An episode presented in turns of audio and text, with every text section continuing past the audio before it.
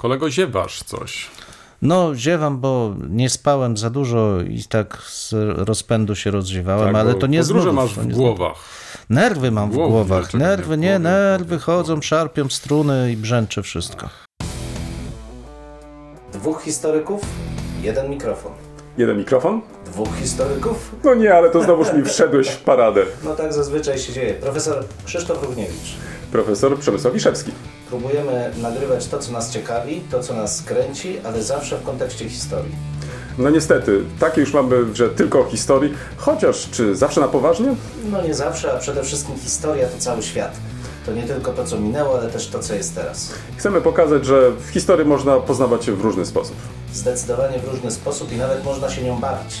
Państwo wszyscy widzą, że się uśmiechamy, więc my się też bawimy nieźle. Bardzo dobrze. Dwóch Liczymy historyków, jeden mikrofon. Jeden mikrofon? Dwóch historyków.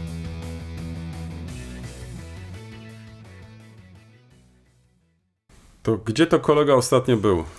Kochany, a gdzie ja nie byłem? Opowieści można snuć dużo, ale w... Ale wiesz, chyba wchodzimy już w taki okres wakacyjny, czy jeszcze nie? No chyba tak, choć u mnie to się tak miesza z pracą, że ciężko mi powiedzieć, gdzie się kończy jedno, zaczyna drugie. Hmm. Ale Stra strasznego, no. Gdzie się kończy jedno, gdzie zaczyna Tak, drugie. tak. Z drugiej strony, wiesz, to tak pozytywnie można na to też spojrzeć, Tak. że, że, że zawsze jest jakiś początek czegoś. absolutnie, zawsze jest też koniec. O. tak. No można też i na to spojrzeć w ten sposób. A, nie wiem, czy się powinniśmy chwalić, ale nasz wniosek został odrzucony. To nie jest w zasadzie powód do chwały, ponieważ został odrzucony z zupełnie bezmyślnym uzasadnieniem. Słuchaj, ja czytałem chyba raz albo dwa to uzasadnienie i muszę ci powiedzieć, e, nie byłem mądrzejszy. Tego musimy powiedzieć, jaki wniosek, bo nie, że wniosek o przedłużenie e, życia. Nie, nie, to na pewno nie i, i, w, i też nie nawiązaniu do tego, że coś się kończy, a coś Tak, zaczyna. tak, tak, tak. E, Tylko złożyliśmy wniosek mm, na popularyzację nauki. I Doskonała nauka to sobie, się chyba Tak, nazywa. właśnie tak. Pomyśleliśmy sobie, że pójdziemy krok dalej i, i nie tylko będziemy doskonalić nasz podcast, e, nie będziemy tylko jakieś tematy kolejne wymyślać, takie, które ewentualnie mogłyby zachwycić, bo chyba każdy, każdy temat przez nas podejmowany zachwyca. Co do tego nie mam wątpliwości. Em, ale chcieliśmy też zrobić e, takie, taką konferencję dla wszystkich tych, e, nazwijmy to tak umownie, popularyzatorów historii. A żeby się poznać, żeby się wymienić doświadczeniami, żeby przy tej okazji zorganizować warsztaty dla tych, których chcielibyśmy pozyskać do tego, żeby popularyzowali historię. Na przykład miały być warsztaty z, mm, z nagrywania podcastów, z nagrywania w, w wideo i tak dalej, i tak dalej. Zaprosiliśmy, czy też chcieliśmy zaprosić e, specjalistów, e, to znaczy nie, nie- tylko my tutaj mieliśmy e, występować, ale w, i to tak bardzo szeroko to potraktowaliśmy, bo zobacz, jak sobie przypominam, to mm, uwzględniliśmy nasze koleżanki, naszych kolegów na uniwersytetach, ale też nauczycieli, nauczycieli, nauczycielki. No i naturalnie kierowaliśmy też tą ofertę do naszych studentów czy też uczniów. No ale to widać z tego nie spotkało. Ale nie dość, nie dość. Tak, wiesz, no nie spotkało się to dość, chyba tak. z jakimś zrozumieniem. E, Nie uznano to za godne wsparcia. No trudno, no. Wiesz, niezależnie od tego, ja uważam, że tak i tak ten pomysł trzeba zrealizować. Będziemy szukali innych możliwości. A, to ci się pochwalę, słuchaj. Chwal się. Otóż em, e, w, em, nie, nie, nie, nie, to, to, to nie powiem tego, bo to byłoby już prywatne. Tak? Nie, nie, to będzie No prywatne. to, ale ja Nie, mogę nie, chwalić nie. kolegę, który odbierał e, nagrodę A nie, to, to ja nie z tego powodu się chciałem i chwalić. stał się gwiazdą medialną mimo woli. Wiesz, Ale w bardzo pozytywnym znaczeniu, więc można się chwalić, No, jak najbardziej. Dziękuję koledze Dla za to, kolegi że, oczywiście. że zwrócił na to uwagę. W, Tak. w, bardzo spodobało mi się to określenie. Stał się gwiazdą mimo woli. No tak, no. znaczy gwiazdą to jest, błyszczy i jaśnieje, ale mimo woli stał Tak, się medialną, tak, także tak, wszystko tak, dobrze. Tak, wszystko dobrze.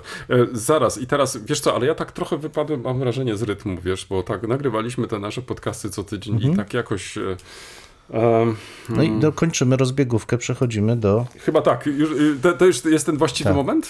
No myślę, że tak, żeby znowu nie było, że za długo. Za długo. O, widzisz, jak ładnie dźwięczy nasz dzwonek? tak. Dźwięczy, dźwięczy. Tak. A, a ja krótko w takim razie to jak Boże, zawsze, ale. krótko. To ja, bo ja krótko tak. Ale z książki, o której będę jeszcze w przyszłym tygodniu, mam nadzieję, coś więcej powiedział.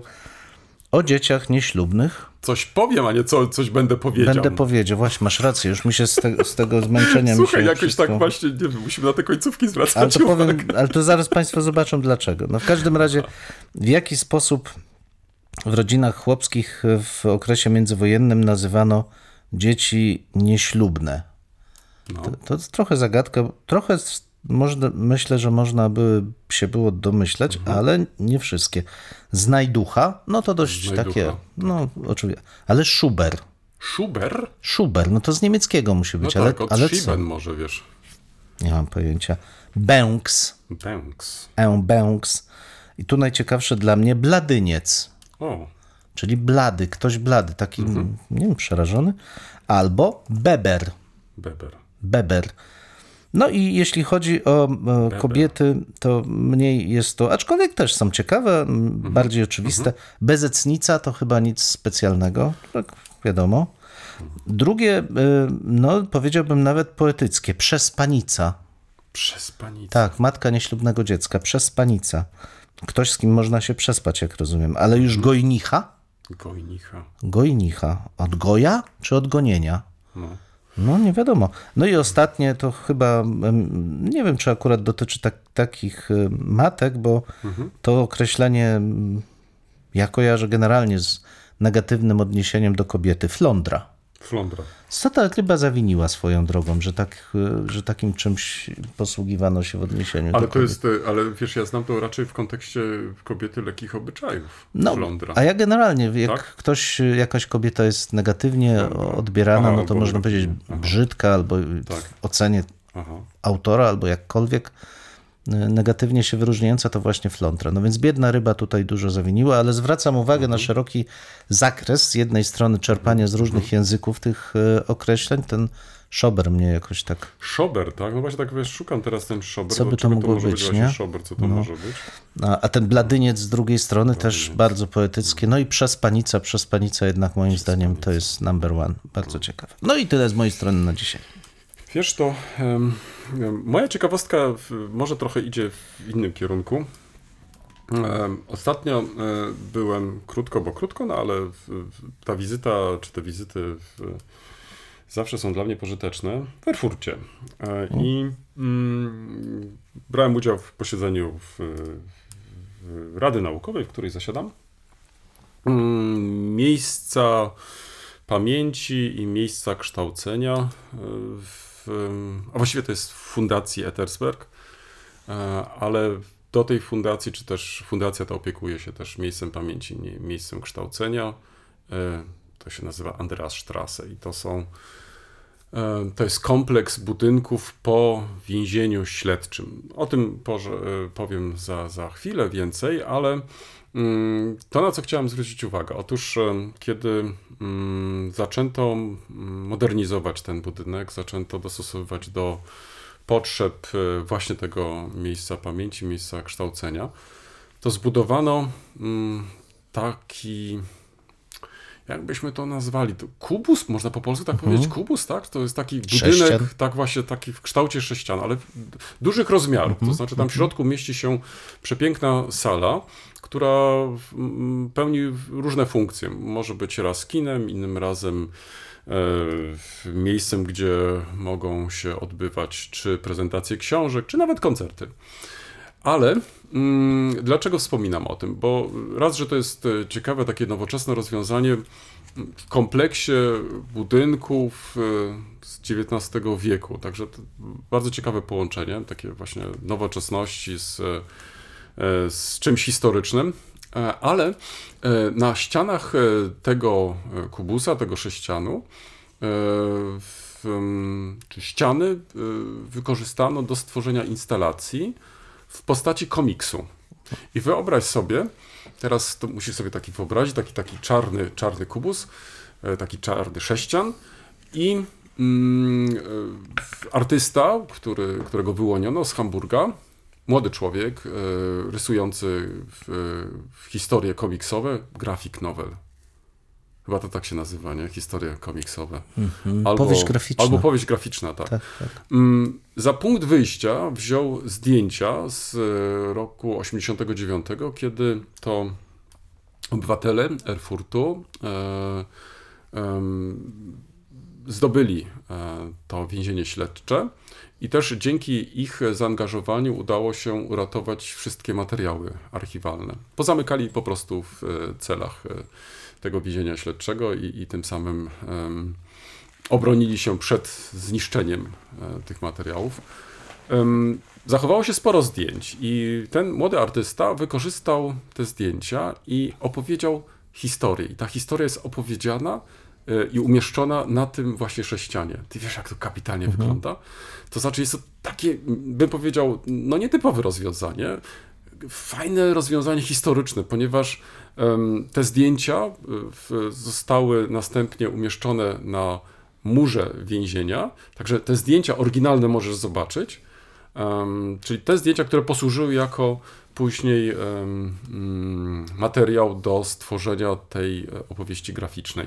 I to się kapitalnie układa, wiesz, to znaczy od e, momentu demonstracji, poprzez zdobycie, poprzez rozmowy z władzami, kończąc właśnie na zwycięstwie i tak dalej. Więc mm, czy to jest taka historia, bym powiedział, jakaś taka heroiczna? No na pewno coś w tym jest. To znaczy, jest to na pewno symbol, ogromny symbol, bo jeśli tylko dodamy, że było to pierwsze więzienie śledcze, które zostało zdobyte i którego materiały udało się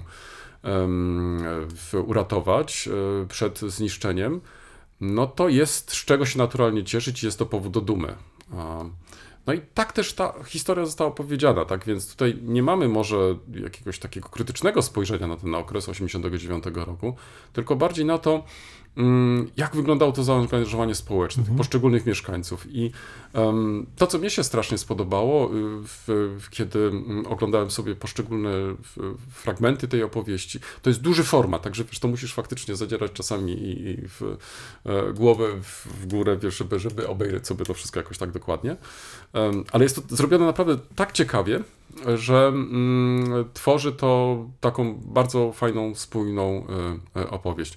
I tak się w którymś momencie zaczęła zastanawiać, dlaczego my nie wykorzystujemy takich, y, wiesz, możliwości? Dlaczego na przykład nie w, zwracamy uwagi na tego rodzaju rozwiązania? No, historia w ten sposób staje się dla nas nie tylko jakimś takim sposobem na, na, na opowiedzenie ważnych wydarzeń, ale też zachęca do tego, żeby zaprosić kolejne grupy osób, które dotąd z tą historią niewiele miały wspólnego, na przykład młodych ludzi. Mhm. Obserwowałem z ciekawością, przechodziły obok, to chyba były klasy, albo grupy młodych ludzi może tak, i, i przewodnika, który opowiadał e, i, i przysłuchiwałem się temu. I muszę ci powiedzieć, że sprawia mi to ogromną satysfakcję, to znaczy widziałem to takie zainteresowanie tych młodych ludzi, to takie zderzenie też z jednej strony tych oryginalnych zdjęć z tym, co stworzył E, młody artysta. No, bardzo mi się to spodobało, więc e, chętnie też polecam e, koledze, ale także i Państwu, jeżeli nie byliście w... Wszystko to się znajduje w pobliżu, to znaczy jest to w sąsiedztwie katedry, tak więc nie sposób już będąc w Erfurcie i zwiedzając katedrę przejść dosłownie kilkadziesiąt metrów dalej i obejrzeć sobie ten nie tylko cały kompleks, ale przede wszystkim e, także to ciekawe rozwiązanie artystyczne sześcian, kubus. No przecież. Bo ty, komiks. kolego, znowu siejesz nowinki, a przecież nowinki mogą się u nas nie przyjąć. E, no, no ale taki już nasz los jest, wiesz, tak. to znaczy nie jest poddajemy koniec, się, nie, początek. nie, nie poddajemy się, poddajemy się. lektury kolego. Dobrze, lektury. Ach, e, teraz on wyciągnie tutaj całą listę. No właśnie postanowiłem, że dzisiaj nie będę zasypywał, choć rzeczywiście tych książek trochę jest, ale rozdzielę je na dziś, na za tydzień. Ach, tak będziesz trzeba. nam tutaj dawkować. No trzeba, trzeba. Ale zacznę, proszę Państwa, od książki bardzo ciekawej, myślę, mhm. dla mnie nie tylko ze względów historycznych, ale pokazującej pewne uniwersalne mechanizmy, które gdzieś niby przeczuwamy, ale dopiero patrząc z perspektywy widać, jak one funkcjonują. E, Beata Jono-Zimek, Michał Olszewski, Ptaki krzyczą nieustannie. Historia Gintera Nithamera SS-mana i ornitologa e, z Auschwitz. Wydawnictwo czarne. Tak, wydawnictwo czarne. 2023 rok, więc książka e, zupełnie świeża. U mnie jeszcze na biurku. U ciebie na biurku. O, i to od razu ci powiem właśnie, jak można czytać. Bo trzeba z jednej strony być e, zapalonym ornitologiem, żeby przeczytać całość, ponieważ autorzy wplatają bardzo obszerne czasami fragmenty dotyczące To co, zachowania samym powiedzieć, ptaków. że lornetkę powinienem sobie też No, przygotować? co najmniej, co najmniej lornetkę, dyktafon, jakieś takie sprzęty do podsłuchiwania ptaków i to rzeczywiście może się przydać. Te fragmenty dotyczące ornitologii czasami są przerażające, bo na, nie zdawałem sobie sprawy, jak wiele ptaków zostało zabitych przez ornitologów w toku XIX i pierwszej połowy XX wieku. To są, proszę Państwa, nie, nawet nie setki tysięcy, to są miliony egzemplarzy, tak brutalnie mówiąc, które są przechowywane w muzeach. Ach, to w- na te cele muzealne. tak, i to wiesz, mo- można, można się pewnie temu, można to jakoś uzasadnić, ale kiedy czytasz o, Nauka, o, nauka. no to- tak, o tysiącach ptaków zabijanych po to, żeby porównywać, czy ich pióra się różnią od siebie i czy gatunki w związku z tym można inaczej. Badania podstawowe. No badania podstawowe, ale kurczę, na żywym organizmie i to No. rzeczywiście wizja tych wielkich stad ptaków liczących po kilkadziesiąt tysięcy, które w ciągu kilku lat zostały tak przetrzebione, że dzisiaj są na wymarciu. Mhm. No naprawdę robi wrażenie, zwłaszcza, że te, no jak, mówię egzemplarze, ale to aż, no te martwe ptaki są stale przechowywane, ale nikt z nich już nie korzysta. Skrzynie z rozmaitymi gatunkami, no po prostu wszystko osiadło kurzem i w zasadzie nie wiadomo, co z nich e, robić. Wypchane oczywiście. O, ale też i skórki. No, przerażająca. Dla mnie osobiście przerażająca wizja takiej przeszłości nauki, która pokazuje, jak, no, jak długo pewne zupełnie niedorzeczne już w danym momencie koncepcje potrafią funkcjonować, bo to przekonanie, że na, najważniejszym narzędziem ornitologa jest e, strzelba i zabijanie zwierząt, utrzymuje się jeszcze w ciągu już po II wojnie światowej. To nie jest tak, że to wraz z fotografią na przykład bardzo szybko znika. Ale to jest jakby tylko e, jeden, e, jeden wątek, nie najważniejszy przecież w tej książce. Drugim właśnie jest fakt, że mm, Ginter e, Nithammer, e, przez pewien czas przewodniczący najważniejszego Towarzystwa Ornitologicznego w Niemczech, w czasie II wojny światowej e, był członkiem SS, zaciągnął się sam i był wartownikiem w Auschwitz, w Oświęcimiu, w obozie koncentracyjnym. Co samo przez się już no, może budzić e, zastrzeżenia, aczkolwiek wiemy, że ta denazyfikacja w e, RFN do lat 60. przebiegała w bardzo specyficzny sposób. Ale chyba najbardziej wstrząsające jest to, że on, będąc w Oświęcimiu, będąc tym strażnikiem, faktycznie zrobił wszystko, żeby móc dalej prowadzić badania naukowe. To znaczy obserwować ptaki na terenie obozu koncentracyjnego, bo my czasami kojarzymy Auschwitz tylko z tym zachowanym fragmentem, który dzisiaj jest pomnikiem, ale Auschwitz to było, ten, ten obóz to było ogromne przedsiębiorstwo mające ogromne obszary pod swoim, w swoim obrębie i tam rzeczywiście on te obserwacje prowadził. Ba, co więcej, opublikował artykuł w jednym z wiodących e, czasopism ornitologicznych, gdzie podpisał się właśnie dr Günther Nithammer, obecnie w Waffen-SS, co zresztą miało spowodować potem pewne zamieszanie. Już tu nie, nie będę zdradzał oczywiście wszystkich szczegółów, ale dlaczego uważam, że jest to mm, bardzo aktualna książka, bo pokazuje uniwersalne metody bezmyślnego włączania się w główny nurt życia politycznego, taki, który przynosi jak najwięcej korzyści, a potem zapominanie tego faktu albo banalizowanie go. I co więcej, banalizowanie przy, pełnym, przy pełnej akceptacji środowiska akademickiego, kolegów i koleżanek, którzy z daną osobą pracują. Krótko mówiąc, to, że było się em, członkiem tej zbrodniczej organizacji, że że do końca życia e, Nithammer nie, nie przyznał się i on cały czas utrzymywał, że on nie wiedział, jak wyglądało życie w obozie. To jest niemożliwe, nie ma takiej możliwości. Um, do końca życia wypierał się tego i uważał, że wszelkie uwagi pod jego adresem e, są czymś e, karygodnym, niekulturalnym, e, nie powinny mieć miejsca, zaburzają czystość życia naukowego. Te, I teraz patrząc na to wszystko, i do końca życia nie poniósł żadnej konsekwencji z tego tytułu, z wyłączeniem krótkiego okresu przebywania w więzieniu w Polsce, bezpośrednio po, po wojnie. To wszystko pokazuje, jak bardzo. Nie wiem, czy, jako lud... czy naukowcy są tak ślepi. Ja bym powiedział, że to jest raczej rodzaj hipokryzji. To znaczy, w pewnym momencie Albo cynizmu też. Wiesz? Może cynizmu, ale możliwe, choć ja mam wrażenie, że to jest bardziej taka, taka hipokryzja wynikająca z, z jednej strony z przyjęcia uwarunkowań historycznych. No, jestem tutaj, więc zachowuję się tak. tak, jak tego wymagają, bo przecież nauka jest ważniejsza. Ale guzik, prawda, to nie nauka jest ważniejsza, to kariery są ważniejsze.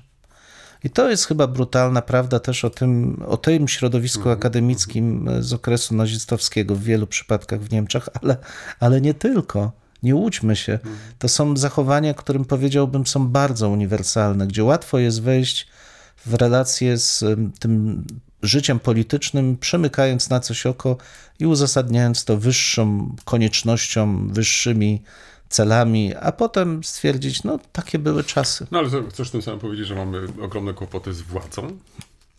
Ja myślę, że mamy ogromne kłopoty z uczciwością.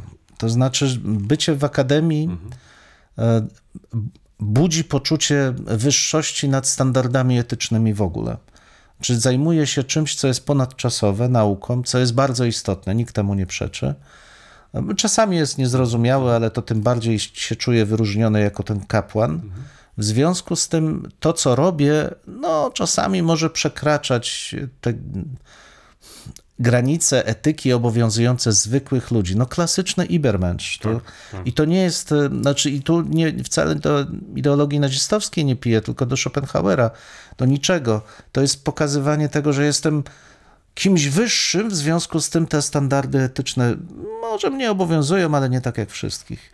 To jest wielkie moim zdaniem niebezpieczeństwo i Nietzsche kreśląc tą taką pozytywną wizję tego Ibermensza, który miał nie przejmować się e, zwykłymi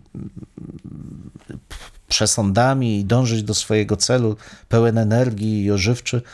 No z drugiej strony świetnie sportretował właśnie wielu ludzi Akademii, aczkolwiek nie tylko ich oczywiście którzy tak bardzo utożsamiają się ze swoją wyjątkowością, że nie są w stanie zobaczyć, że to, co robią, jest po prostu e, nieetyczne, niegodne. Hmm. Taka dość smutna refleksja, ale moim zdaniem świetnie uczula też teraz na to, czym, e, kim jesteśmy, w jakich czasach żyjemy, że to nie są wcale problemy tylko tych najbardziej rzucających się w oczy okresów historycznych. Nie. To zauroczenie władzą można obejrzeć na wielu przykładach niekoniecznie sięgając głęboko wstecz. To teraz powiedz, bo na początku wspomniałeś, że mm, w książce tej znalazłeś sporo informacji zakresu ornitologii, tak? Mm -hmm. tak. -hmm. Czy to utrudnia jakoś lekturę? Czy, czy... Tak, właśnie dlatego tak wspomniałem o tym, że trzeba być zapalonym ornitologiem. Trochę myślę, że utrudnia, zwłaszcza tam, gdzie te fragmenty stają się dłuższe, ale z drugiej strony nie, nie jest tak, że jakby one przytłaczają. Można spokojnie sobie przekartkować dwie czy trzy strony opisu polowania na takie czy inne E, na takie czy inne ptaki, jeśli to nas nie wciąga, a przyznaję, że mnie pod koniec już książki zaczęło męczyć. Mhm, mhm. Natomiast e, e, nie zmienia to faktu, że dzięki temu też ta książka mm, nie jest jednoznaczna, to znaczy stara się pokazać pewną analogię między tym zaślepieniem swoistą. Ten kontekst, tak. Tak, mhm. ten kontekst mhm. też myślę, że mentalny. Mhm. Znaczy, jeżeli jesteś przekonany, że jako władca świata możesz wymordować wszystkie ptaki po to, żeby porównywać, czy jest to podgatunek A i podgatunek B, to myślę, że jest to też droga do tego, żeby myśleć, że no dobrze, coś tam się złego dzieje, ale przecież ja prowadzę najlepsze tak. badania naukowe na świecie. Mhm. Więc no, warto i pod Czyli to pokazuje też czytać. granice naszego poznania trochę. Granice etyczne, myślę, że hmm. też y, wzywa nas hmm. i pokazuje, jak, jak, łatwo, jak łatwo dać się uwieść swojej własnej pysze i swojemu własnemu przekonaniu, że to, co robimy, jest najważniejsze na świecie. Hmm. I jakie są tego konsekwencje. No dobra, a druga strona z kolei zupełnie inna książka, e, aczkolwiek tego samego wydawnictwa. Małgorzata Nocuń, Miłość to cała moja wina o kobietach z byłego Związku Radzieckiego. No, t- można by powiedzieć, że e, tematyka. mm, Tak się e, widzę, odbijasz od jednego, że tak powiem, tak, polu, znaczy tak, bieguna do drugiego.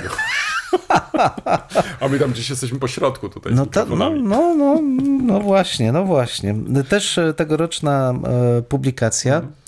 Bardzo ciekawa, dlatego że znowu nie jednostronna. To znaczy, jest to zbiór reportaży, które autorka przy okazji swoich innych prac też reporterskich e, prowadziła. Nie, niewiele jest tutaj kobiet z pierwszych stron gazet. Autorka rejestruje e, raczej życie tych, które są w, trochę w cieniu historii. Aczkolwiek zdarzają się tu i opozycjonistki, m, no, nawet te największe, ich życie, ale znowu życie codzienne, nie to związane może bezpośrednio z najważniejszymi wydarzeniami.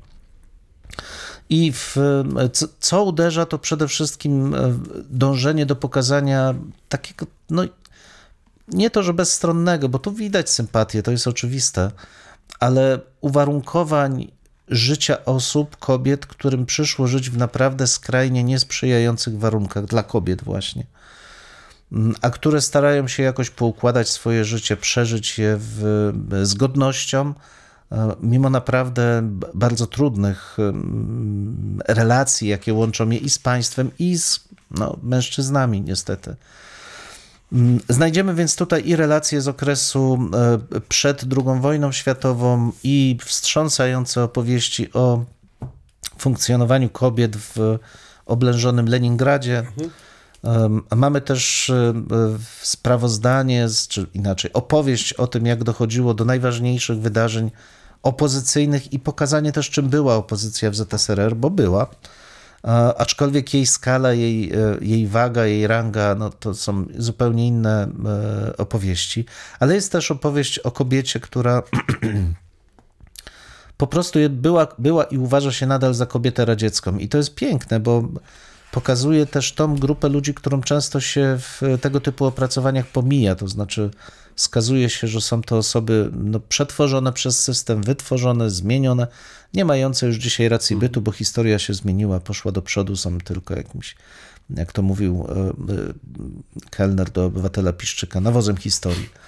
No i trochę tak czasami się też czuję, ale dlatego czuję wielką sympatię do tych em, osób, które pomimo wszystko starają się ocalić siebie, pokazać tą rzeczywistość taką, jaką one widziały, nawet jeśli dziś nie akceptujemy tego sposobu widzenia. Bardzo ciekawie jest pokazane też rozdarcie osób, które po e, upadku Związku Radzieckiego nagle znalazły się w takiej aksjologicznej też pustce, nie, nie zaakceptowały e, nowych nacjonalizmów, które wybuchły i jako ci ludzie radzieccy zostali tak pośrodku niczego. No i są oczywiście też opowieści o tym, jak e, wyglądało życie kobiet już po e, Gorbaczowie. No też nie jest to obraz e, bardzo optymistyczny. I tak już kończąc, myślę, że podobnie jak i u nas, aczkolwiek inna jest tego skala, rozdarcie między tym, co to znaczy być feministką e, gdzieś w Irkucku, w Jakucku, a co to znaczy być feministką w Leningradzie i Moskwie. Dwa zupełnie różne światy, ale tu autorka świetnie zwraca uwagę, że to, co relacjonują zachodnie media, zwłaszcza zwracając uwagę na spotkania obrończyń praw kobiet, dzieje się właśnie w Leningradzie dawnym, czyli w Petersburgu i w Moskwie. Natomiast to, co dzieje się na prowincji, to jest walka naprawdę o podstawowe elementy prawa, praw kobiet, czyli do bycia niebitą, do bycia niewyrzuconą z domu, do posiadania e, własnego majątku, własnego zdania, do opieki nad dzieckiem. No naprawdę, niektóre z tych opowieści są wstrząsające i takie trzeźwiące, bo też pokazujące w gruncie rzeczy, jak mm, no, co się może dziać na prowincji, której czasami z tych głównych miast y, kraju nie widać.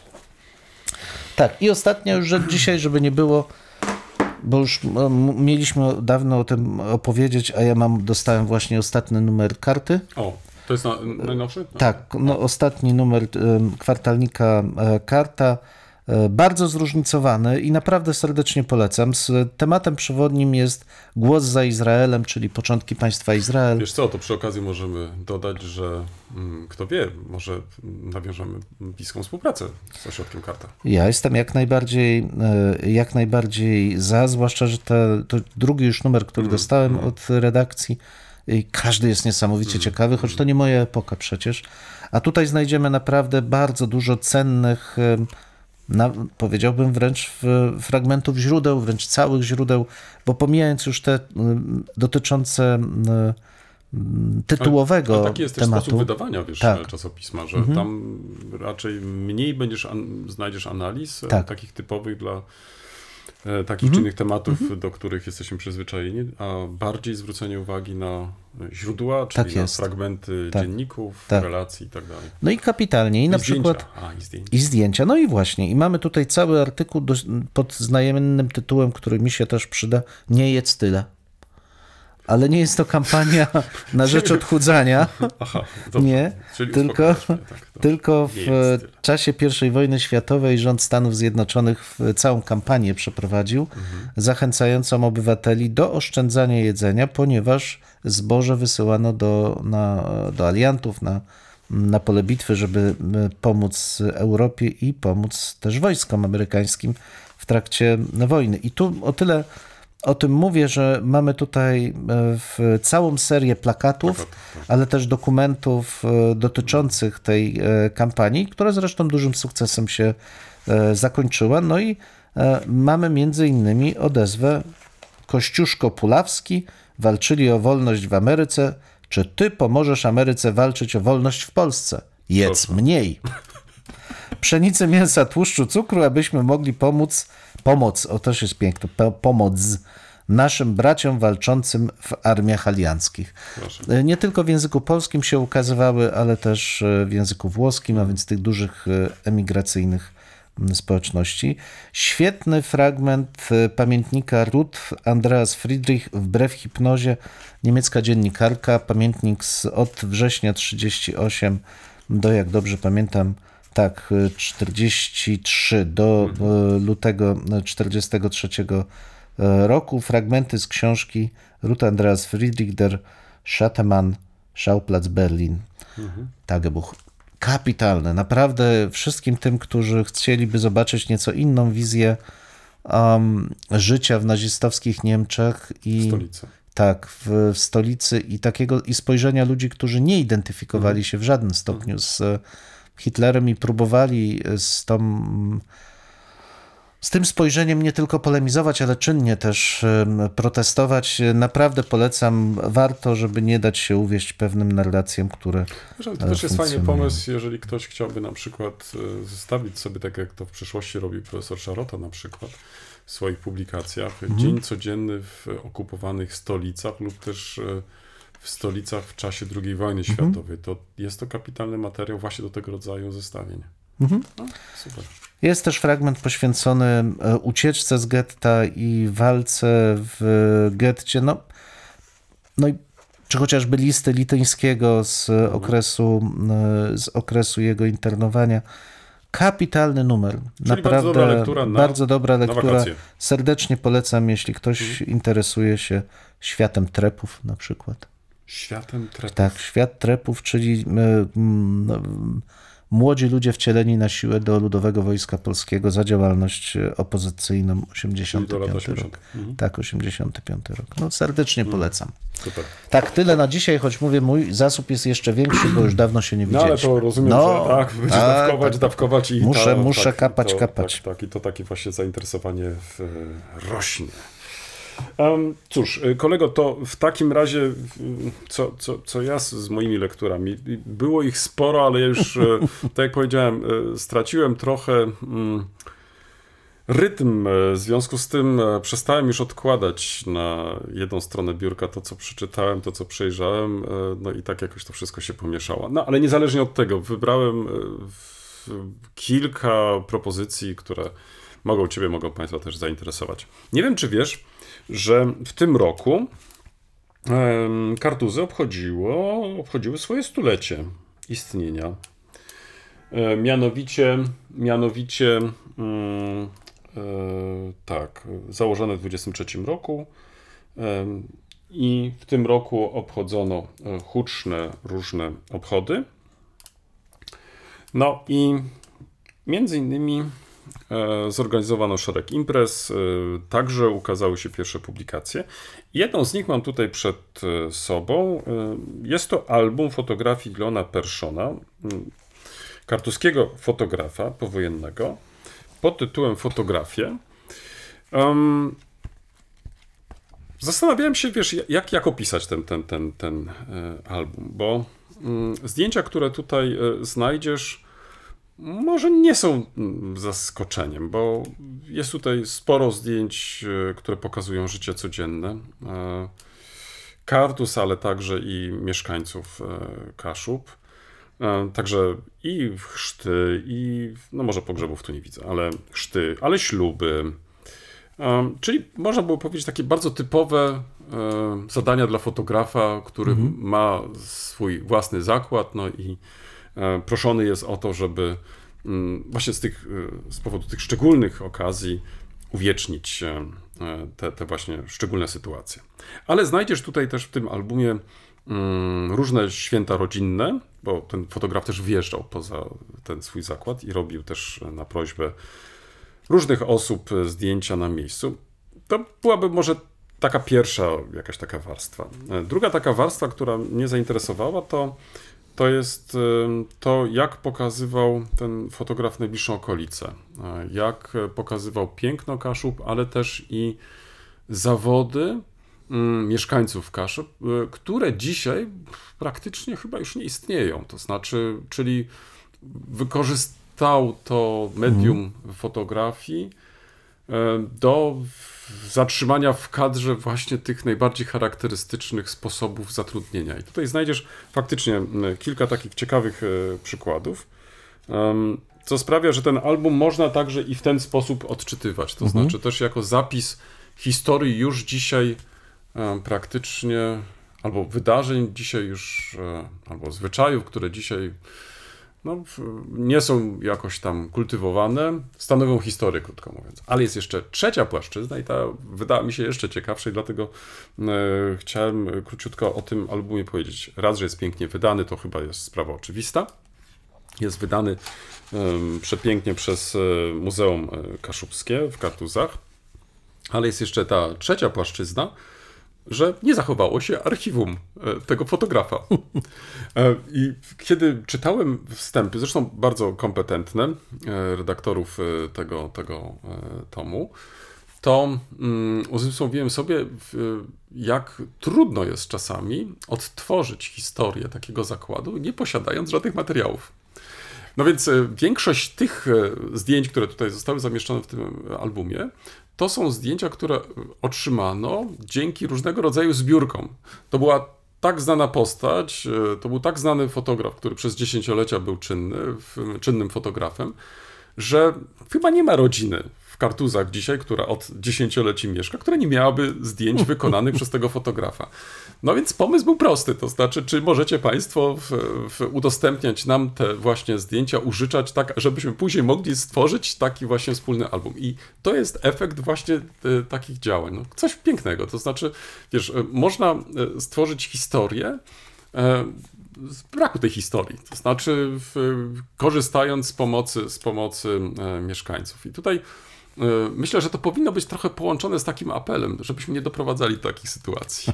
Bo y, oczywiście to, to świetnie, że udało się tyle tych zdjęć pozyskać, że znalazły się osoby, które były skłonne przekazać, no ale nie zmienia to postaci rzeczy, że e, w którymś tam momencie zaniedbano zachowania tego archiwum. Być może uznano, że to może nie są jakieś wartościowe rzeczy, albo nawet w związku na przykład ze zmianą właściciela, ten właściciel uznał, co go tam jakieś klisze będą obchodzić. No ale to są w końcu cenne materiały, także zwracajcie Państwo też baczniejszą uwagę na to, żeby nie doprowadzić do takiej sytuacji, co wcale nie oznacza, że efekt, jaki osiągnięto, jest naprawdę wart e, e, zwrócenia uwagi. Jeszcze raz e, przytoczę tytuł Leon Perszon, fotografię pod redakcją Barbary Konkol a dodatkowo tu jeszcze wstęp napisał Piotr Smoliński, dyrektor Miejskiej i Powiatowej Biblioteki Publicznej. A album wydało Muzeum Kaszubskie, kolego. Tak, tak, oglądaj tak, sobie. Będę mówić o drugiej książce, a ty sobie oglądaj, żebyś tak koniecznie, miał koniecznie. ręce tak zajęte. Tak. Druga moja lektura, nie mniej ciekawa. O i tu chciałem się kolego pochwalić. Dawaj. Widzisz, to jest to, o czym tak chwal naprawdę... Się, chwal się, bo kto nas pochwali, jak nie my tak. sami. Otóż minęło ponad, no poczekaj, bez mała, no, pra, prawie 30 lat i wyobraź sobie, moje pierwsze publikacje z kolegą Małkiewiczem na temat powstania ludowego w NRD mhm. Ukazały się w połowie lat 90. No to prawie 30 lat, nie? To tak prawie 30 lat. I wyobraź sobie, że te nasze prace w końcu znalazły miejsce w niemieckich opracowaniach. Uuu, szacun. Teraz trzeba było powiedzieć yes, yes, yes, yes, yes. Otóż mam przed sobą e, bardzo ciekawy tom, e, w, w, który składa się z dwóch części. E, autorami Mm, są historycy, jeden historyk z Austrii, drugi historyk z Niemiec, Michael Geller i Rolf Steiniger.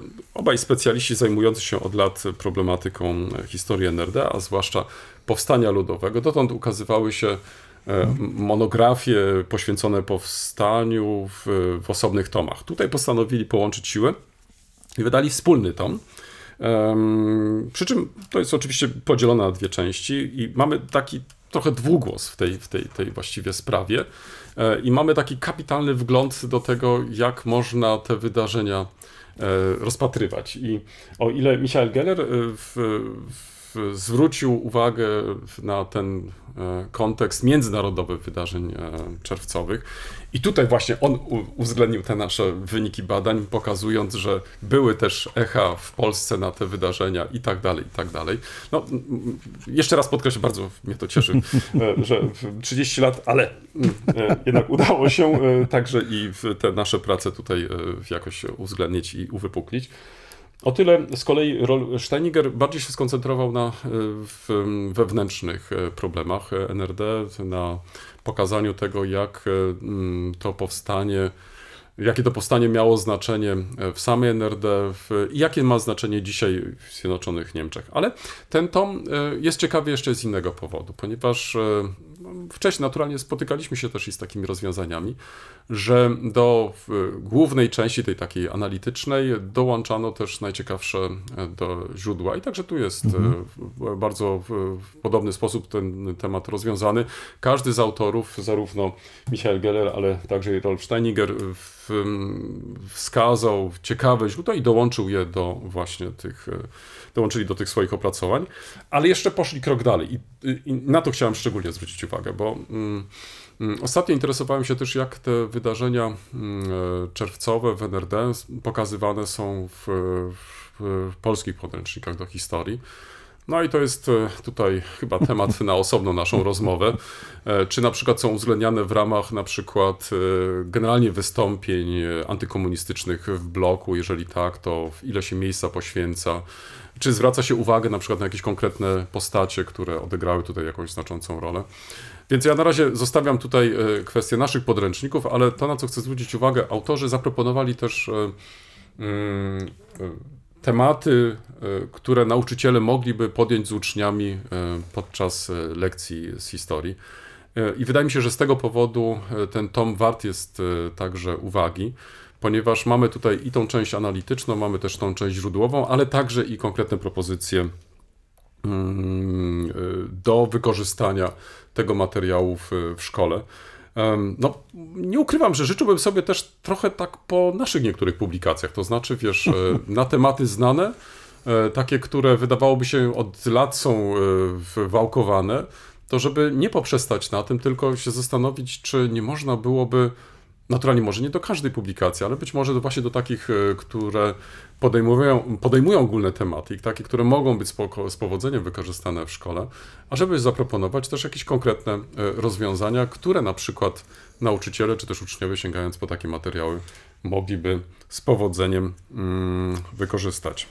Więc e, jeszcze raz polecam. E, książka bardzo ciekawa, warta tego, żeby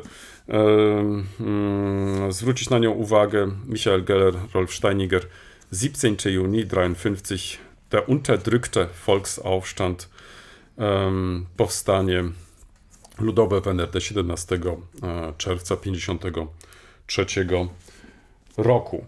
I z tym związana jest jeszcze e, inna rzecz, na którą chciałbym zwrócić uwagę. Wspomniałem już e, Państwu, że mm, byłem na w Andreasstraße w Erfurcie, w miejscu pamięci, w miejscu edukacji. Tam w pomieszczeniach dawnego mm, więzienia śledczego obejrzeć możemy teraz bardzo ciekawą wystawę mm, stałą, która składa się z takich e, trzech części głównych. Pierwsza część to jest e, e, ta część dotycząca aresztu. Słuchaj, to jest najwyższe piętro. Po latach nawet. W 1992 roku to więzienie zostało mm, zlikwidowane i przekazane ostatecznie na cele edukacyjne te, te, słuchaj, te, te, te cele zostawiono niezmienione. Słuchaj, ty czujesz się, jak idziesz mhm. tym korytarzem, bo to jest taki długi korytarz. Po jednej i po drugiej stronie są te właśnie cele. No, nie wiem, jak, jak wiesz, to, to, uczucie jakoś opisać. To znaczy, to jest coś bardzo dusznego, wiesz, to znaczy mhm. idziesz, bo idziesz po jakimś takim linoleum, jakimś takim chamskim, wiesz, e, do tego masz e, te ściany jakieś takie wymalowane, jakieś takie, wiesz, farbami jakimiś dziwnymi, wiesz, e, strasznie jest to takie przytłaczające, może to jest chyba najlepsze określenie, mhm. takie przytłaczające, wiesz, i później wchodzisz do takiej celi, bo możesz wchodzić też do takiej, i słuchasz historii tych ludzi, młodych ludzi w, w latach 80., którzy na przykład chcieli zorganizować koncert rockowy, to było naturalnie niebezpieczne dla władz, bo tak zostało to zdefiniowane i następnie zostali oni osadzeni na wiele miesięcy właśnie w takim więzieniu e, śledczym e, i tak dalej, i tak dalej. Słuchaj, i e, z jednej strony właśnie masz świadomość tych połamanych życiorysów, z drugiej strony to duszna taka atmosfera tej, tej celi. No. I co mi się, słuchaj, rzuciło w oczy, ta wielka liczba zamków, Mhm. Ty wiesz, ile tam było tych zamków? E, wiesz, e, fakt, że e, to, to, to, więzienie wykorzystywano już od dawna, że miałeś tam różne generacji cel i ich wyposażenia, bo od drewnianych łóżek, kończąc na piętrowych i tak dalej, i tak dalej, z jakimiś szafkami, no to wszystko możesz zobaczyć, słuchaj. Um, to jeszcze miałeś te zamki. I, i, I to też widziałeś, wiesz, od tych zamków, tych takich tradycyjnych, mechanicznych, kończąc na tych właśnie elektrycznych chyba. Wiesz, ja się na tym kompletnie nie znam, to ktoś mnie zaraz poprawi. E, ale w każdym razie e, to, to robi wrażenie, wiesz, czyli na tych drzwiach masz taki, no, można powiedzieć, taki, taki zbiór e, zamków różnego typu i nawet na tej podstawie mhm. możesz określić różne, różne, wiesz, historyczne jakieś taki, taki rozwój, wiesz, takiego zamku, mhm. wiesz, w, w więzieniu. No i jest stróżówka. Słuchaj, no poszedłem, wszedłem do tej stróżówki. Małe pomieszczenie, też takie pomieszczenie, które by no, od razu, wiesz, popadłbyś w jakąś no, straszną depresję, bo patrzysz przez małe okienko, widzisz ten cały korytarz wiesz, to coś strasznego, wiesz, no to ja nie wiem, jak można zdrowym w ogóle, wiesz, było wychodzić z takiego miejsca, więc tutaj się kłania znów Foucault, e, pewnie ze swoimi książkami, wiesz, o więziennictwie i tak dalej. I, i to też jest ten fenomen, który on opisuje właśnie tych, którzy z kolei pilnowali, wiesz, to mhm. znaczy nie tych, którzy byli zamykani, ale też i tych, ty, tych, którzy e, pilnowali, więc słuchaj, to jest, no, to jest ta pierwsza część w każdym razie. Druga część wystawy, czyli ta pierwsza areszt, e, druga część jest, e, dotyczy e, terroru, czy właściwie państwa SED, państwa nerdowskiego, no i trzecia jest poświęcona rewolucji, to tak schodzisz piętrami z góry na dół. I w piwnicy, e, czy piwnicy wykorzystuje się do e, wystaw czasowych. I obejrzałem sobie jedną z takich wystaw czasowych. Ona mnie szczególnie zainteresowała, nie tylko dlatego, że w tych dniach obchodziliśmy 70. rocznicę Powstania Ludowego w NRD, to tylko przypomnę, 17 czerwca 1953 roku, ale wystawa czasowa, która została zorganizowana przez studentów w miejscowej uczelni była, wykonano, wykonali ją naprawdę bardzo ciekawie. E, ona była poświęcona językom 17 czerwca i tutaj e, zestawiono gazety zachodnie niemieckie, ale także i wschodnie niemieckie i do tego jeszcze wykorzystano prawdę i mm, na tej podstawie w takiej pracy seminaryjnej e, wykazano, jakiego języka używano wtedy. I to na tej wystawie e, bardzo fajnie zostało zaprezentowane. Ale to, co jeszcze zwróciło moją uwagę, to nie tylko temat, który przez studentów został zrealizowany, i zakończony właśnie w postaci takiej wystawy, ale też wykorzystanie kodów QR. E, I to wydaje mi się, to jest też bardzo fajna rzecz, ponieważ ta wystawa mm, od początku była pomyślana jako wystawa dwujęzyczna w języku niemieckim, w języku angielskim i żeby nie mnożyć niepotrzebnie tekstu, bo tego tekstu i tak jest dużo, bo tu pracowano przede mhm. wszystkim mhm. z tekstami, e, koncentrując się na tym języku propagandy, czy też języku, w jakim, za pomocą którego starano się te wydarzenia opisywać, to za pomocą z kolei y, kodu QR możesz e, wersję anglojęzyczną sobie wywołać i możesz sobie po prostu to obejrzeć. Więc bardzo fajna rzecz, mała wystawa, e, taka, e, która faktycznie jest efektem pracy zespołu, studentów, grupy studentów w, w jednym semestrze i muszę powiedzieć, że, że byłem, e, byłem faktycznie bardzo, bardzo mnie to zaciekawiło. Wystawa pod tytułem e, Die Sprachen des 17. Juni 53 języki 17 czerwca 53 roku. I na koniec kolego, ponieważ wspomniałem o tym sześcianie, tubusie, kubusie, czy jak on tak zwał, tak zwał, tym czarnym, to chciałbym zwrócić e, Twoją uwagę na bardzo ciekawą stronę internetową, która dopiero niedawno została udostępniona, a która jest e, wykonana przez mm, miejsce pamięci, miejsce kształcenia, e, ulica Andreasa, albo jak wolisz, Gedenk- und Bildungsstätte Andreasstraße.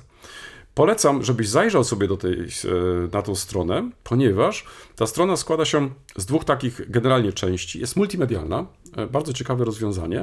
E, możesz zarówno wywołać sobie taką część, która dotyczy mm, miasta i powiatu erfurckiego, czy właściwie Erfurtu i najbliższych, najbliższych okolic Erfurtu, i oczywiście druga część z kolei ta jest poświęcona już e, temu miejscu e, pamięci i miejscu edukacji Andrea Strasse. I w tej pierwszej części e, pojawia się mapa. I na tej mapie, to oczywiście to, też znamy też i taki układ, pojawiają się różnego rodzaju punkciki na tej mapie i możesz je sobie po prostu wywołać. I tutaj e, poznajesz historię konkretnych e, osób, e, miejsca, to sobie wywołujesz, to sobie oglądasz, ponieważ sporo jest materiałów nie tylko fotograficznych, ale także i filmowych, także to możesz sobie bez większych problemów wywołać. Ale to, co mnie na przykład zainteresowało też, że jest ta strona od samego początku skierowana też do młodego użytkownika, nazwijmy to może tak, ponieważ zadbano tutaj, i co jest ciekawe, że mm, te, ta opowieść e, graficzna e, cieszy się coraz większym powodzeniem. Także i tutaj znajdziesz na przykład e, taką opowieść obrazkową dotyczącą historii NRD. Ale w chwili, kiedy zaczniesz sobie w, te, w tą opowieść tak jakoś przeglądać, to nie jest to takie oczywiste. To znaczy, jeżeli sięgasz książkę, komiks do ręku, czy też tą opowieść graficzną, to najczęściej masz możliwość e, jednego rozwiązania. To znaczy, mamy jedną opowieść, która jest spójna od początku do końca i, i tak dalej. Tutaj natomiast możesz sobie różne wersje wybrać. Na przykład, e, jest tutaj historia w, w, w rodziny, która w, po zbombardowaniu, jeśli sobie dobrze przypominam, Kilonii, w, po II wojnie światowej w, skorzystała z zaproszenia rodziny i przyjechała do Erfurtu. I stanęła w, na początku przed różnymi dylematami, to znaczy jeden z tych członków chciał się angażować politycznie, no i teraz kapitalna sprawa, oczywiście tutaj wiesz, masz pokazane te dylematy i tak dalej. I możesz teraz wybrać.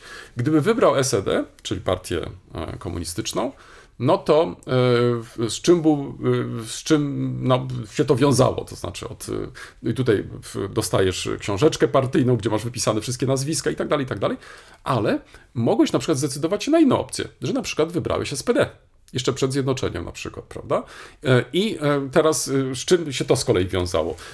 Na przykład tutaj pojawia się cały wątek represji na przykład, który już w przypadku, kiedy stały się członkiem tej późniejszej partii komunistycznej SED, no naturalnie z tym nie miałeś do czynienia i tak dalej, i tak dalej. Więc masz takie też historie alternatywne, które powodują, mhm. że to nie jest opowieść, tak jak sobie książkę czytam od początku do końca, tylko ty sam po części wpływasz na to, jaką perspektywę chcesz przyjąć, czyli ta e, wieloperspektywiczność takiej opowieści graficznej i jeszcze do tego pokazanej w formie takiej multimedialnej, słuchaj, coś kapitalnego. Ja jeszcze czegoś takiego po prostu nie widziałem, wiesz, bo e, dotychczas miałeś tak, że, że na przykład jeżeli nawet, e, a przecież nieraz omawialiśmy niektóre publikacje IPN-u na przykład, e, które mm, nazwijmy to może umownie tak, żeby tutaj już nie, nie, nie za bardzo się nie, nie, nie, nie wieszać psu psów i tak dalej, i tak dalej, na takich czy innych produkcjach.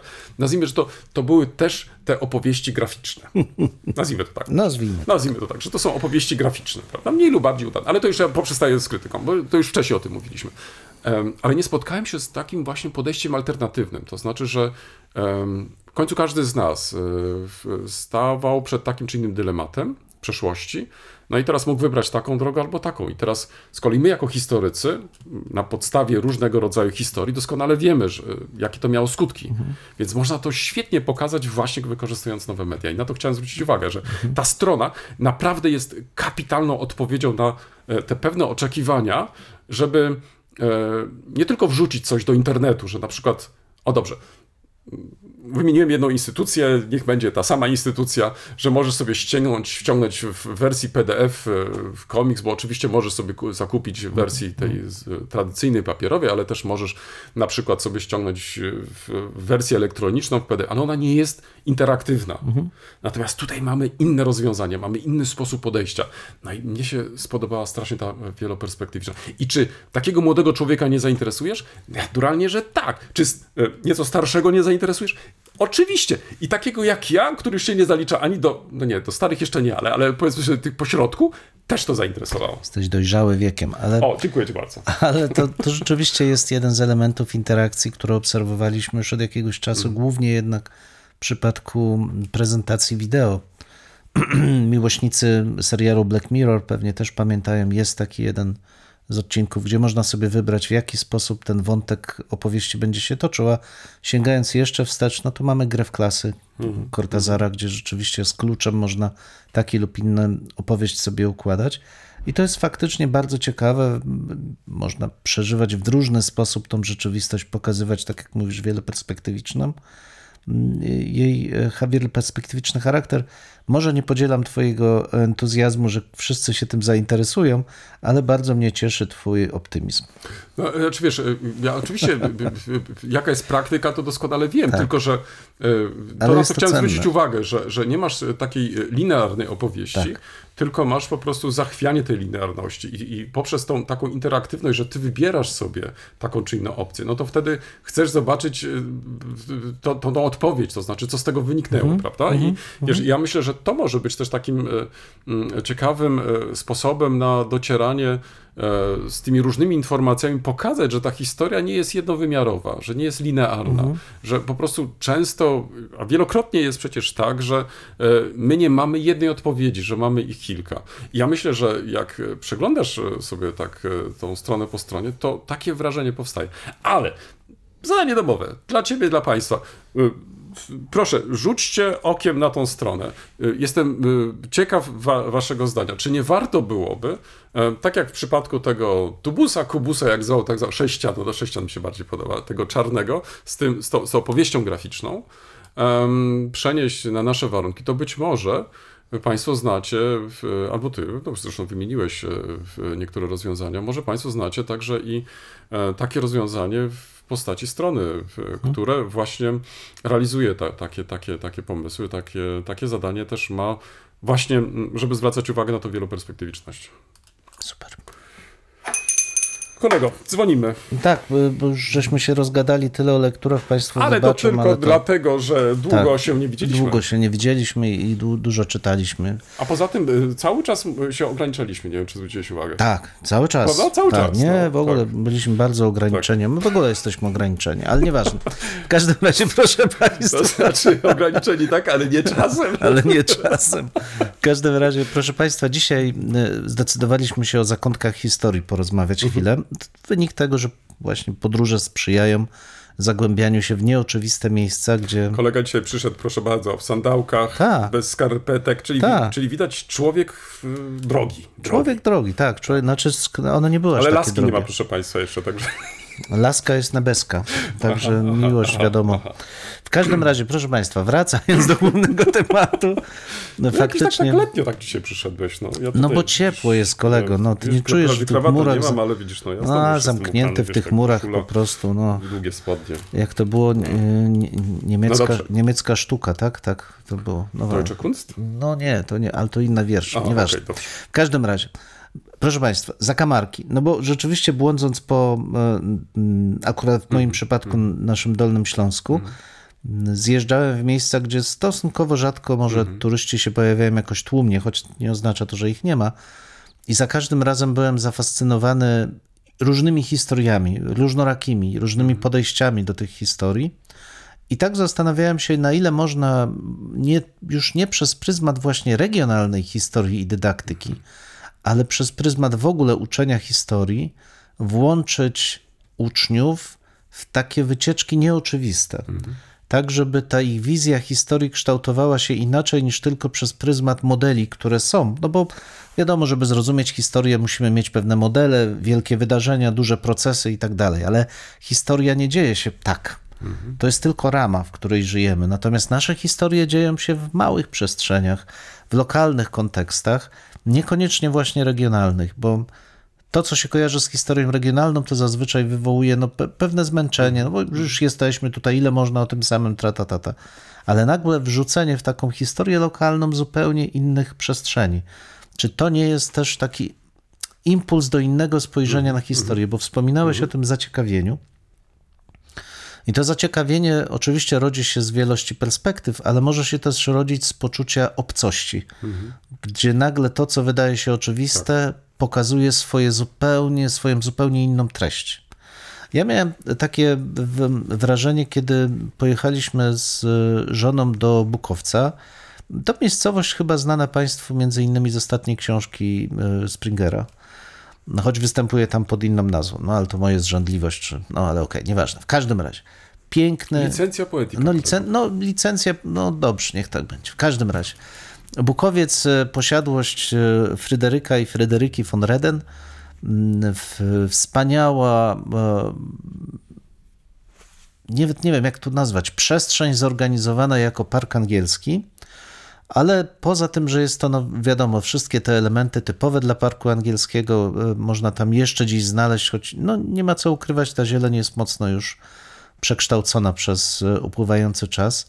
To to, co mnie uderzyło, to głęboka harmonia, jaką, jaka została zaprojektowana w całym tym założeniu, gdzie obecność człowieka jest e, ściśle wpisywana w tą przestrzeń natury i takim symbolicznym dla mnie elementem jest pawilon, to się Ateny nazywało, albo herbaciarnia na wzgórzu ponad e, lekko dominującym nad, e, nad wsią, w otoczeniu drzew, ale wytyczoną, z taką wytyczoną aleją z dość charakterystycznym Osią. widokiem, osią, znajduje się pawilon dość lekki, gdzie są dwa gabinety i przestrzeń taka otwarta, w której można było usiąść, wypić sobie herbatę. I całość tej osi właśnie skupiona jest na śnieżce. Można usiąść sobie w takim pawilonie i zupełnie świadomie zaprojektowano go tak, żeby albo pracujący w gabinecie obok, albo zasiadający tam, raczący się herbatą, widział tą, e, tą śnieżkę. I wracamy znowuż do ornitologów. Trochę do ornitologów to może raczej Landeskunde jakiegoś, ale tak, ale to tylko jeden z przykładów, bo jakby mam, mam ich w głowie e, dużo więcej, ale to jest to uderzenie, że kurczę, my dzisiaj rozmawiając dużo na temat zagrożeń natury, przyrody, mhm. dużo różnych rzeczy i ładnych, mądrych słów mówimy, a zapominamy o tym ekologicznym podejściu. To znaczy, że wszystko tu się łączy ze sobą. Tymczasem na przykładzie jednego takiego pawilonu, pokazania historii Mhm. wcale nieoczywistych tego małżeństwa, bo choć tam oczywiście jest piękna dedykacja, bo cały ten pawilon jest został wybudowany dla żony w, e, Fryderyki i, jest tam w, ta, ta piękna sentencja mojej najukochańszej żonie Fryderyk hrabia von Reder. No, no coś pięknego, ale wiemy doskonale, że on odpowiadał też za rozwój górnictwa na Górnym Śląsku i nie przejmował się za bardzo losem robotników, którzy tam pracowali. Więc jak w Soczewce skupiają się tutaj wszystkie te klimaty historyczne, ale też to spojrzenie takie ekologiczne na funkcjonowanie człowieka jako elementu e, natury. No i teraz pytanie do ciebie, czy widzisz przestrzeń taką edukacyjną, żeby właśnie wyrwać i studentów, i uczniów, i nauczycieli z takiego pewnego kołowrotu, powtarzania tych samych schematów myślowych i wrzucić je w takie nieoczywiste miejsce.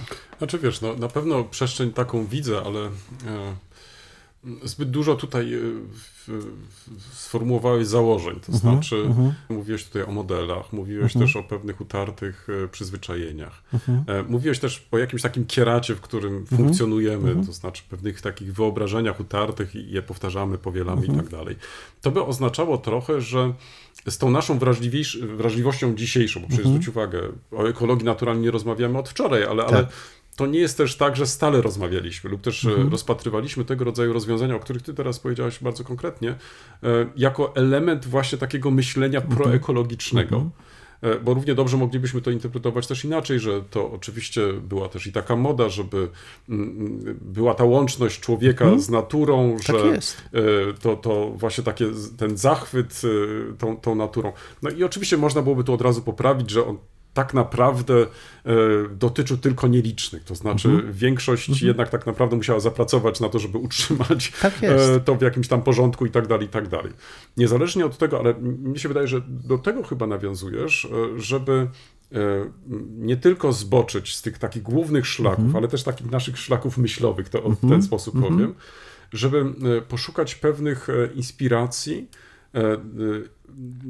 pewne tematy, które stale realizujemy, jeszcze inaczej pokazać. To znaczy, poprzez właśnie zwrócenie uwagi, że ta wielka historia, ona też działa się lokalnie. To znaczy, że Mhm. my możemy także z tej lokalności czerpać różnego rodzaju pomysły. Dam Ci inny przykład, z którym z kolei ja byłem skonfrontowany. Od wielu lat wracając z Wiednia, tak się zdarzyło tym razem, że byłem na otwarciu takim bardzo uroczystym jednego z projektów europejskich, jednej z moich przyjaciółek. Przepiękna uroczystość, ale to może na, na inną okazję. Ale jadąc autem, zatrzymuję się po drodze w takiej miejscowości na, w, w pograniczu w, w Niemiec, austriacko-czeskim, w Rec. Miasteczko to znane jest przede wszystkim z produkcji wina i tak dalej, i tak dalej. Ale to, co tym razem mnie zaskoczyło, kiedy właśnie trochę odpoczywaliśmy w, te, w tym mieście, to i przechodząc ulicami tego miasta, to raz, że jakoś wydało nam się to miasto takie bardziej odmalowane, jakieś takie bardziej odświętne. No być może okres pandemii też wpłynął na to, że po prostu nie mając nic innego do, do roboty, po prostu ludzie chwytali za pędzle, malowali i tak dalej, i tak dalej. Nie, ale zwróciliśmy uwagę jeszcze na coś innego. Mianowicie na murze ratusza pojawiła się nowa tablica pamiątkowa. I teraz, szczerze mówiąc, no, nie chciałem wręcz uwierzyć. To znaczy, jest ona poświęcona byłym żydowskim mieszkańcom tego miasta, którzy zostali albo zamordowani podczas II wojny światowej, albo zostali wypędzeni z tego miasta. Co zrobiłem po powrocie? Od razu napisałem do w, w, muzeum tego miasteczka, do dyrektora, Bo w internecie chciałem znaleźć, kiedy tą tablicę odsłonięto. Nie byłem dwa lata temu, więc jeszcze dwa lata temu nie było tej tablicy. E, od dwóch lat nie byłem, więc dwa lata temu nie było jeszcze tej tablicy. Teraz, jak byłem ostatnio, byliśmy, no to właśnie ta tablica się już pojawiła. Kiedy tę tablicę odsłonięto? Okazało się, że dopiero wiosną tego roku tą tablicę odsłonięto. I dlaczego powiadam e, o tej historii? Bo to jest też, moglibyśmy to tak to potraktować, miasteczko gdzieś leżące na jakichś tam obrzeżach. I nagle się okazało, że mamy do czynienia z wielką historią, ponieważ e, dlaczego? Tutaj od razu zacząłem się zastanawiać, zaraz, zaraz, jest rok 2023, a dopiero teraz miasto przypomina o swoich żydowskich mieszkańcach to, co się działo wcześniej. E, pytanie, które zadałem wspomnianemu archiwariuszowi, czy tam dyrektorowi tego archiwum, było, no, co się stało z mieszkańcami ci, żydowskimi, którzy przeżyli Holokaust i wrócili do tego miasta. Jak oni z kolei zostali przyjęci przez tą większość? Odpowiedź była krótka, niestety milczą na ten temat e, źródła. Więc e, z jednej strony e, przywracamy historię, często zapomnianą, wypartą, tak jak przed chwilą też w innym przypadku o tym wspomniałeś, z drugiej strony widzimy, że są pewne działania nowego pokolenia, żeby przywracać tą pamięć, tą, też tą historię, ale e, w jaki sposób konfrontowani jesteśmy z kolejnymi jakimiś barierami, bo na przykład nie przeprowadzono wywiadów, e, nie zebrano relacji, e, nie zachowały się wspomnienia, czyli jest kolejne zadanie na przykład dla szkoły, żeby wykorzystać nie tylko sam fakt, że w tym konkretnym przypadku, w tym mieście mieszkali Żydzi, ale też jaki jest stosunek Austrii, państwa austriackiego, do właśnie w III Rzeszy i tej tak zwanej brunatnej e, mhm. przeszłości. Czyli z tego staje się, z takiego tematu lokalnego, powiedział, nagle staje się temat e, ogólnoaustriacki lub też taki, który się świetnie wpisuje na przykład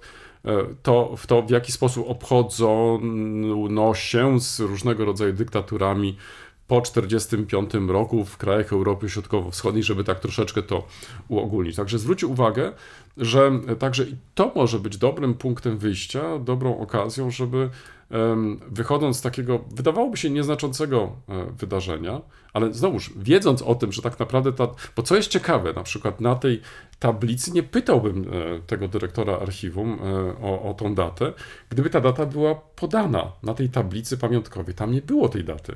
Była tylko informacja o mieszkańcach żydowskich. Mhm. Stąd moje to zainteresowanie. Generalnie podaje się datę, kiedy tak. ufundowano, odsłonięto i tak dalej, i tak dalej, ale tego w ogóle nie znalazłem. Czyli można by sądzić tak, że tak trochę, no, nazwijmy to, nie wiem, tak pokątnie jakoś tak, tak? tak, tak. Wiesz, tak y, można powiedzieć y, tylnymi drzwiami wprowadzono tą historię, przypomniano o tej historii, więc zobacz, ile tutaj możesz pytań zadać. I teraz, jeżeli mhm. masz zainteresowaną grupę, na przykład studentów, którzy chcieliby się zająć chociażby tą problematyką, jak Austriacy dzisiaj obchodzą się z przeszłością nazistowską, słuchaj, kapitalne tematy. Wiesz, no, od razu mi się otwierają kolejne jakieś światy, kolejne przestrzenie, które można byłoby tutaj e, podjąć, o których można byłoby dyskutować. Czy historia wtedy staje się ciekawsza? Na pewno tak. Na pewno nie jest podręcznikowa, do której mhm. jesteśmy przyzwyczajeni.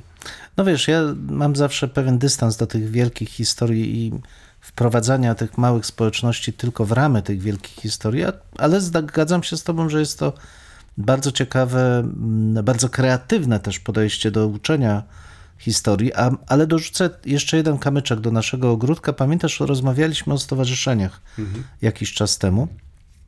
No i teraz zwiedzając między innymi Kowary, niewielka miejscowość e, pod e, Jelenią Górą, w, po 45 głównie jako fabryka dywanów, e, znana wcześniej od w zasadzie późnego średniowiecza, związana z obróbką ród żelaza, które w niedalekich górach, Rudawach Janowickich, sama nazwa wskazuje, się e, znajdowała.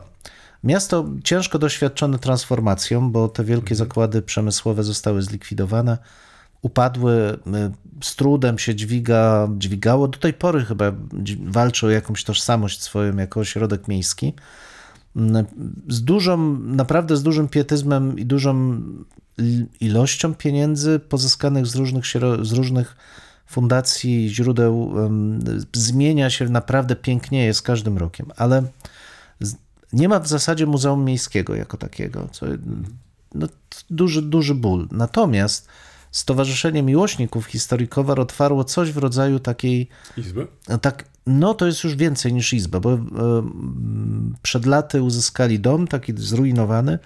Od e, miasta pięknie go odremontowali, rozwijają dalej tę działalność ekspozycyjną, ale ma to charakter no właśnie takiej, e, no, no, takiej izby pamięci, więc znajdziesz tam wszystko, no, Wszystko. cokolwiek Same byś chciał. takie. Tak.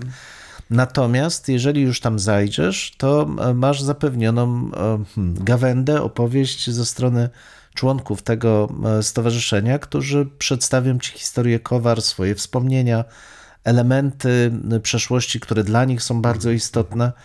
Wiesz, ja nie przepadam za zwiedzaniem z przewodnikami za bardzo, bo ich narracja zazwyczaj dominuje w tym, co ja odbieram.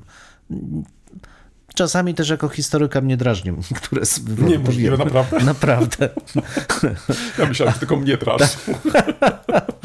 Ale e, w tym przypadku byłem oczarowany nie, nie dlatego, że jak, jakby głęboką wiedzą historyczną, ale sposobem, w jaki e, jakby na, dotykasz tej żywej pamięci historycznej ludzi, którzy są zainteresowani swoją społecznością lokalną, jak próbują pogodzić tą e, przeszłość przed 45 z przeszłością po 45 roku i jak bez problemu odnajdują się w tej rzeczywistości, gdzie jakby nie widać jakiegoś konfliktu, zerwania i tak dalej. Oczywiście pewnie ma to swoje też i korzenie polityczne, przekonań politycznych, ale niezależnie od wszystkiego, żywotność tego stowarzyszenia mnie uderzyła. To znaczy, że to nie było jakieś duże stowarzyszenie, bo tych członków było 25, może 30, ale mimo to byli w stanie własnymi, no to wyraźnie podkreślał nasz przewodnik, że oni sami, mając pulę zawodów wśród swoich członków, sami bud- odbudowywali ten dom, przygotowywali tę tą ekspozycję. Pewnie można by pozrzędzić, że można by ją lepiej przygotować, historyczny kontekst lepszy i tak dalej, i tak dalej. Ale nie o to w tym chodzi. Ale to było ich przecież. To było jest ich, dokładnie, to jest ich. dokładnie tak. I to pokazuje, jak dla mnie to było bardzo optymistyczne, Mhm. jak mimo wszystko wciąż żywa jest potrzeba tych lokalnych korzeni i jak dużo energii są w stanie ludzie zainwestować. Ale wiesz, to. ale to czy nie mamy w takim razie do czynienia z, z powrotem do czegoś, e, co, co znamy naturalnie z przeszłości, ale to, co ten okres komunistyczny, nazwijmy, e, zniszczył, to znaczy poczucie e, bycia u siebie, bycia Mhm. częścią tej małej ojczyzny i bycia Mhm. dumnym z tym, że jest się wśród tych e, różnych obiektów, które są mi po prostu świetnie Tak. znane. Wiesz, no i opowieść o nich może czasami się nie zgadzać, ale Mhm. e, sam fakt opowiadania o tym i to jeszcze z takim przejęciem, słuchaj, dla mnie, na mnie to zawsze robi wrażenie.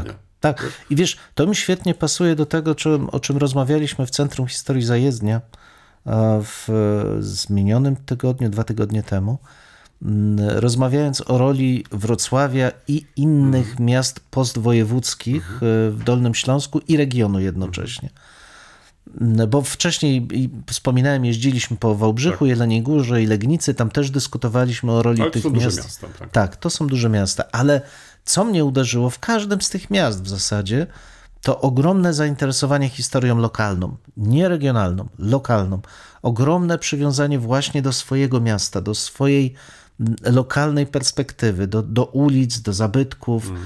Kapitalne. W przypadku Wrocławia już sam fakt, że zjawiło się paradoksalnie dużo mniej osób niż w tamtych miastach na takim spotkaniu, a e, re, refleksję wydaje mi się, takie mam no, poczucie, zdominowała wizja Wrocławia jako takiego centrum, które dominuje nad Dolnym Śląsku. Absurdalna kompletnie wizja, nawet jeśli jakby myślowo bliska ludziom, którzy zarządzają takim czy innym instytucją. I nie mówię tu o Centrum Historii, bo naprawdę świetną rolę odegrało.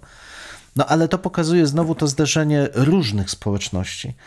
Ja jestem całym, to, całym sobą z tobą, kiedy mówisz, że następuje to poczucie bycia u siebie. I ja je obserwuję przez źródła historyczne gdzieś już od lat 70. I dlatego tak mnie drażni to ciągłe mówienie, że tutaj na Śląsku nie ma tożsamości lokalnej, regionalnej, bo jeszcze nie wrośliśmy. No guzik, prawda. No ale to zostawmy na boku. Natomiast to, co dla mnie jest tutaj e, kluczowe, to właśnie ta podludzka potrzeba, żeby być u siebie, być w tym swoim zakamarku No historii ale wiesz, w ale, to, pełni ale świadomym. zwróć uwagę, bo to jest, to, to jest takie poczucie y, że jest się w bezpiecznym miejscu, Tak, prawda? To znaczy, tak. wiesz, raz, że znanym, oswojonym tak. em, i jestem wprawdzie konfrontowany z różnymi obcymi e, przedmiotami, Mhm. ale także i te obce przedmioty udało mi się, jeżeli nie mnie osobiście, to przynajmniej moja rodzina, Mhm. Tak. jakoś oswoić też. To znaczy, Absolutnie. Mhm. że traktujemy to jako część e, e, e, czego nie możemy sobie wyobrazić, bez, jeżeli, jeżeli tego nie będziemy mieli, prawda? To. No, znaczy, żeby- że to ta, ta wartość, nawet ona jest, e, wiesz, i to jest coś, co powstaje chyba, i to jest chyba być może słowo klucz do zrozumienia tego, Mhm. to jest ta wartość symboliczna. Absolutnie. Wiesz, to nie jest materialna, Tak, bo tak. często to może być tak, że e, dla kogoś jakieś krzesło, przepraszam, e, skrzeczące, e, z nienaprawioną może jakąś tam częścią oparcia i tak dalej, będzie stanowić większą wartość, może nominalnie to, tej Mhm. wartości nie ma, ale tylko dlatego, że ma tą wartość symboliczną. Mhm. No wiesz, ja przeżyłem takie, naprawdę, aż mi się serduszko moje, takie tu spękane, czarne serduszko zaczęło szybciej Dlaczego bić. czarne? No takie już stare, zmęczone i w ogóle. W każdym razie, w, kiedy w trakcie rozmowy tego oprowadzenia em, nasz przewodnik pokazywał nam taką specjalną izbę, gdzie się prezentuje zabytki piwowarstwa, bo dostali pieniądze z jakiegoś funduszu europejskiego razem z trzema innymi miastami, czeskim i niemieckim, na stworzenie takich muzeów piwowarstwa. No i on poka- i pokazywał z takim pietyzmem, i to jest, proszę Państwa, butelka z naszego browaru w Schmidbergu, czyli w Kowarach. Ten nasz browar. I po- I postawił ją, dostaliśmy ją trzy lata temu. Do tej pory mieliśmy tylko, i tu podnosi taki kawałek zbitego szkła z napisem Schmidberg. Mieliśmy tylko to, jak cenną relikwię. tak. I rozumiesz, to pokazuje w jak wielkim stopniu dla nich to jest ich przeszłość. To nie jest Nie, ale to jest właśnie to jest wiesz. to piękne. To jest piękne. Mhm. To, to jest piękne i, i mnie się wydaje, bo e, to jest pytanie, które słusznie zadałeś, jak, jaki, jaka jest relacja między centrum a, Mhm. przepraszam za to określenie, a peryferią. Wiesz, i teraz mnie się wydaje, że e, to, co powinno na nowo być przemyślane, to jak definiuje się to centrum E, w, w kontaktach, jeszcze raz nazwę to, z peryferiami. Mhm. Tak. Bo zwróć uwagę, że, że to chyba jest pies pogrzebany, tak? To znaczy my być może, będąc w tym centrum, nie dostrzegamy tak naprawdę tego, co się dzieje właśnie poza tym centrum. I, a dzieje się sporo rzeczy i w związku z tym ja nie wiem, czy na nowo nie powinniśmy zdefiniować tego. To znaczy, że nie jest coś takiego, że jakiś walec z centrum, wiesz, wyjeżdża i zajeżdża to wszystko i niweluje i tak dalej, tylko właśnie pokazać to bogactwo. Wielokrotnie używałem dzisiaj y, tego określenia zmiana perspektywy.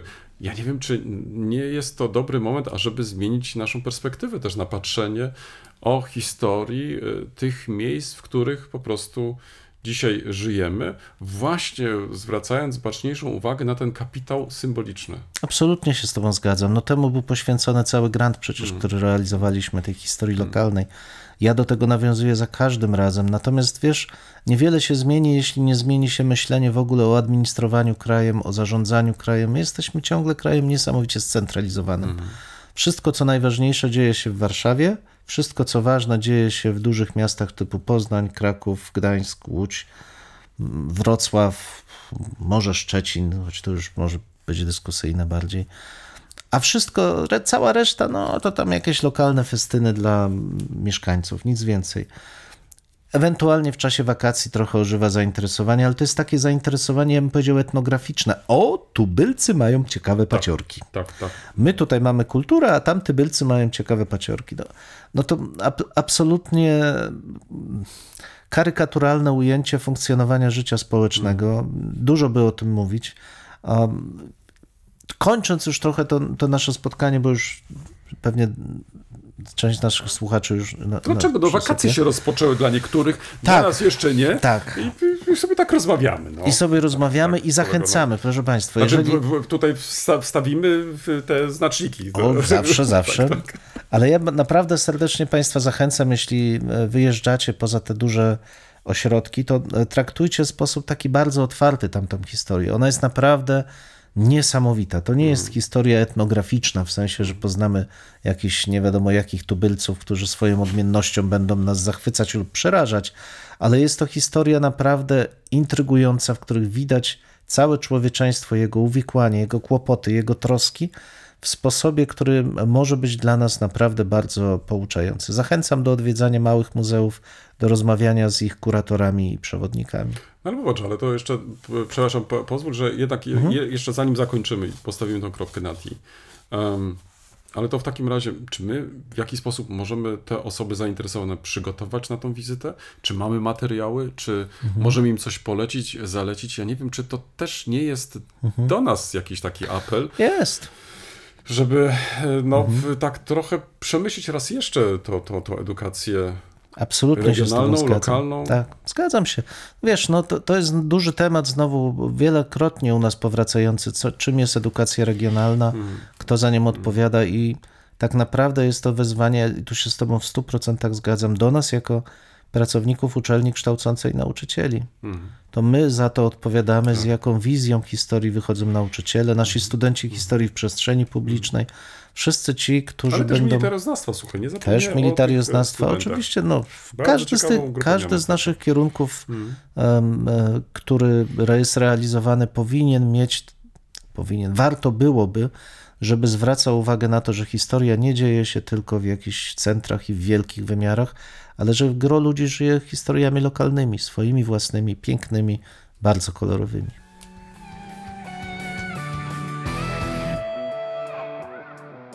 W tym miejscu stawiamy kropkę lub też jak to woli, kropkę nad i. No, mamy nadzieję, że to nie jest koniec, że to jest początek Waszych dyskusji. Mam nadzieję, że Was zaciekawiliśmy.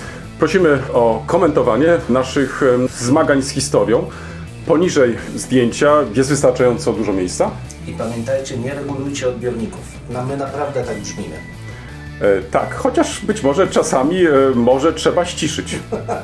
No może czasami ten nasz rechot by się przydało wyciąć nawet. Dwóch historyków, Jeden mikrofon, jeden mikrofon. dwóch historyków. Dziękujemy. Dziękujemy.